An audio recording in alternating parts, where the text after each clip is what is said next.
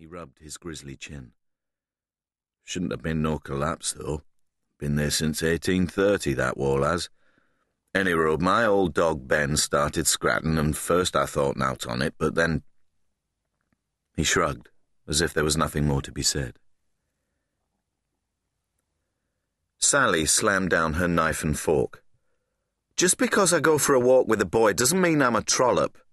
Sally, said Mrs. Lumb, stop shouting at your father. That wasn't what he meant, and you know it. Sally continued to glare. Well, that's what it sounded like. He was only trying to warn you. Boys tried to take advantage. But you don't have to treat me like I'm a baby. I'm sixteen now. Aye, said Mr. Lumb, and you'll do as you're told till you're eighteen. That's the law. After a few minutes sulking, Sally decided to change the subject. Have you seen those men on the hill? They look like policemen to me. I'm going up to have a look after dinner. Well, make sure you're back before midnight, said her mother. This cleared the air a bit, and they enjoyed the rest of their meal in peace. Several cars were blocking the road by the field now, and having taken off his jacket, Banks was leaning against the warm stone wall while the photographer and the forensic team did their work. Dr. Glendenning, the white haired pathologist, having finished shaking limbs and inserting his thermometer in various orifices, stood up and, cigarette dangling from his mouth, began making calculations in his notebook. Although smoking was strictly prohibited at the scene of a crime, nobody ever dared to mention this to Glendenning. The victim, he announced finally, had been killed elsewhere and merely dumped in this isolated spot.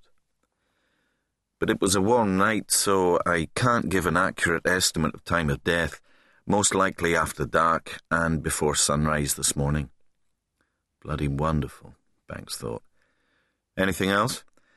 Blow to the back of the head, proverbial blunt instrument, sharp edged like a wrench or a hammer, pretty powerful, skull cracked like an egg. Full report after the autopsy, of course. Is that all? Yes. Banks nodded and turned to Weaver. Any idea who the dead man was? Yes, sir. Harry Stedman lives in the village. Married? Yes, sir. Banks looked down at Helmthorpe, spread out crookedly by a bend in the river, its grey slate roofs gleaming in the sun. The clock on the square church tower said 12.30. Then we'd better get in touch with his wife. Yes, sir. The two of them set off toward the Cortina. Tell me what you know about this Stedman, said Banks as he reversed into a gateway and turned round. Lived here about eighteen months, sir early 40s, used to be a university professor in Leeds, then he inherited a fortune from his father and set himself up here. They live in Gratly. I thought you said they lived in the village. Well, same thing, really, sir. Gratly's just a hamlet, a few old houses off the road. The two are as near as makes no difference, but the locals like to keep the name. As Banks drove down the hill toward the bridge, Weaver pointed across the river and up the opposite valley side. That's Gratly, sir. Banks saw the row of cottages. I see what you mean. Stedman's house was larger than Banks had imagined. It was solidly built, and a double garage had been built onto one side. The large garden consisted of a well kept lawn with a colourful flower bed at its centre. Leaving Weaver in the car, Banks walked down the crazy paving and rang the doorbell.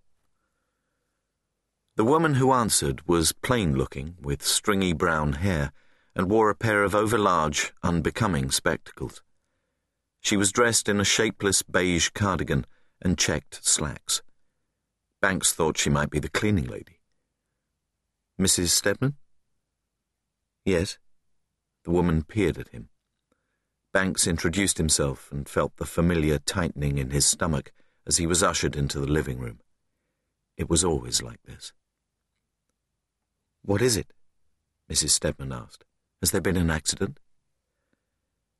As he broke the news, Banks watched Mrs. Stedman's expression change from disbelief to shock. Finally, she began to weep quietly. There was no sobbing. The tears simply ran down her pale cheeks. Mrs. Stedman, he said, I'm afraid there are a few.